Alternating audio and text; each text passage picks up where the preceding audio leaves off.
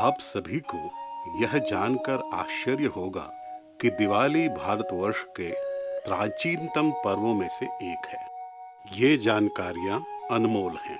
यदि अभी तक आपने चैनल को सब्सक्राइब नहीं किया है तो अभी करें और बेल आइकन दबाएँ। सबसे पहली दिवाली सतयुग में मनाई गई थी। जब समुद्र मंथन हुआ था, तब देवताओं एवं दानवों के इस महाअभियान में ऐरावत चंद्रमा उच्च श्रवा परिजात वारुणी, रंभा आदि चौदह रत्नों के साथ विष भी निकला।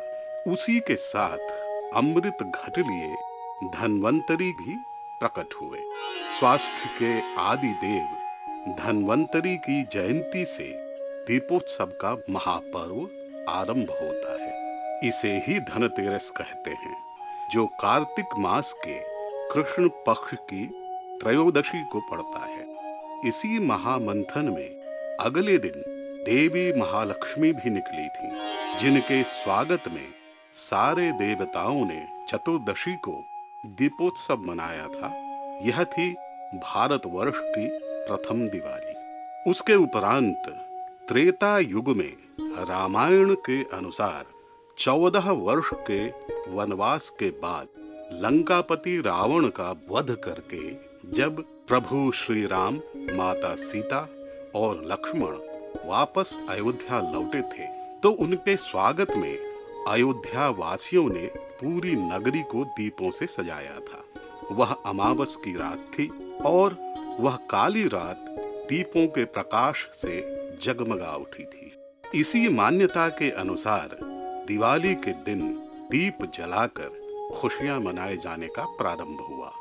साथ ही यह पर्व अंधकार पर प्रकाश की जीत का दीप पर्व बन गया। द्वापर युग श्री कृष्ण लीला का युग था। इस समय तीन घटनाएँ इस दिवाली से जुड़ गईं। एक श्री कृष्ण के बचपन की है, जब उन्होंने इंद्र पूजा का विरोध कर गोवर्धन पूजा का चलन प्रारंभ किया और उन्होंने प्राकृतिक संपदा के प्रति सामाजिक चेतना का शंखनाद किया था।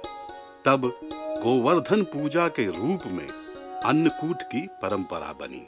कूट का अर्थ है पहाड़ और अन्नकूट का अर्थ हुआ भोज्य पदार्थों का पहाड़ अथवा उसका ढेर अथवा उसकी प्रचुर उपलब्धता।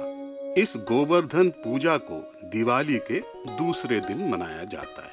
दूसरी घटना श्री कृष्ण के विवाह के उपरांत की है।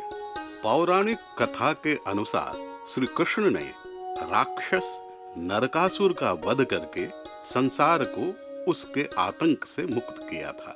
और यही कारण है कि अगले दिन पृथ्वी वासियों ने बुराई पर अच्छाई की जीत के प्रतीक के रूप में दिवाली का पर्व मनाया था। इसी कारण इसे नरक चतुर्दशी भी कहा जाता है।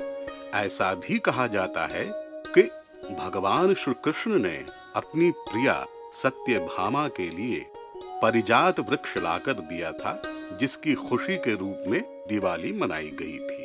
इसी से जुड़ी एक तीसरी घटना है कि श्री कृष्ण अपनी बहन द्रौपदी के आमंत्रण पर उसके घर गए।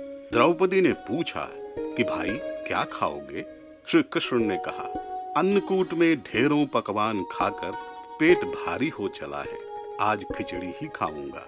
श्री कृष्ण ने तभी स्थापित कर दिया था कि तृप्ति भावों से होती है और प्रेम पकवान से अधिक महत्वपूर्ण है। इसी दिन को आज भाई दूज की तरह से मनाया जाता है, जो दिवाली के तीसरे दिन आता है। भाई दूज से जुड़ी एक और पौराणिक कथा है भगवान सूर्य नारायण की पत्नी छाया की कोख से यमराज और यमुना का जन्म हुआ था। यमुना को यमराज से बहुत स्नेह था। एक बार उसने यमराज को अपने घर बुलाया। यमराज आनंदित होकर गए, क्योंकि उन्हें कोई अपने घर बुलाता नहीं था। यमुना बहुत प्रसन्न हुई। उसके आतिथ्य से प्रसन्न होकर यमराज ने एक वर मांगने को कहा। तो यमुना ने कहा कि वे प्रतिवर्ष इसी दिन आया करें। वह दिन कार्तिक मास के शुक्ल पक्ष का द्वितीया था। तब से इसी दिन भाई दूज मनाया जाने लगा। इसी कारण भाई दूज के दिन यम और यमुना की पूजा की जाती है, जिससे यम का भय नहीं रहता है। एक अन्य पौराणिक कथा के अनुसार एक दानवीर राजा हुआ करता था, जिसका नाम बलि था। वह असुर वंश का था तो उसमें अहंकार अधिक था। समय के साथ उसने स्वर्ग लोक पर भी अधिकार प्राप्त कर लिया। देवता गण एक असुर के अधीन नहीं रहना चाहते थे। तब वे विष्णु के पास गए। एक बार जब राजा बलि ने एक अनुष्ठान का आयोजन किया तो भगवान विष्णु वामन का रूप धरकर उसके पास गए। राजा ने उनका आदर सत्कार किया और दान देने की बात की। तब वामन ने तीन पग भूमि मांगी। राजा बलि ने हँसते हुए कहा कि ये तो कुछ भी नहीं है, आप ले लें। वामन ने एक पग मृत्युलोक में और दूसरा पग स्वर्गलोक में रखा और पूछा कि अब तीसरा पग कहाँ रखूँ? तब बलि ने अपना सिर सामने कर दिया। विष्णु भगवान ने तब राजा बलि को पाताल लोक भेज दिया था। इंद्र एवं सभी देवता गण ने बलि से मुक्ति पाने के उपलक्ष्य में दीपोत्सव का त्योहार मनाया था। एक अन्य पौराणिक कथा के अनुसार रक्त बीज नामक एक दैत्य हुआ था। उसने तप करके यह वरदान पा लिया था कि उसके रक्त की बूंद जहाँ भी गिरेगी, वहाँ से उसके समान ही दैत्य उत्पन्न हो जाएगा।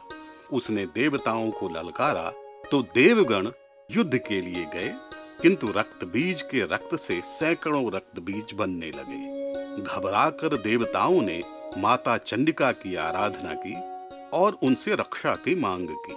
माता चंडिका भी जब सारे रक्त बीज को न मार सकी तो उन्होंने काली का आह्वान किया।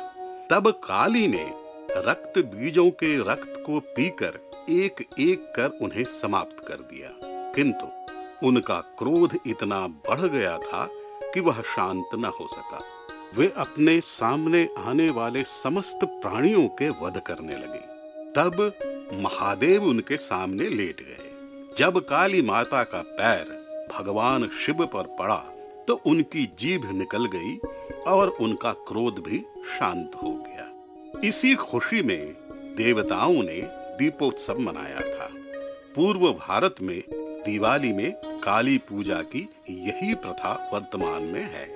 दिवाली के इस संदर्भ में कुछ अन्य कथाएँ भी प्रचलित हैं, किंतु उनकी पौराणिकता में संदेह होने के कारण मैंने उनका संदर्भ यहाँ नहीं लिया है।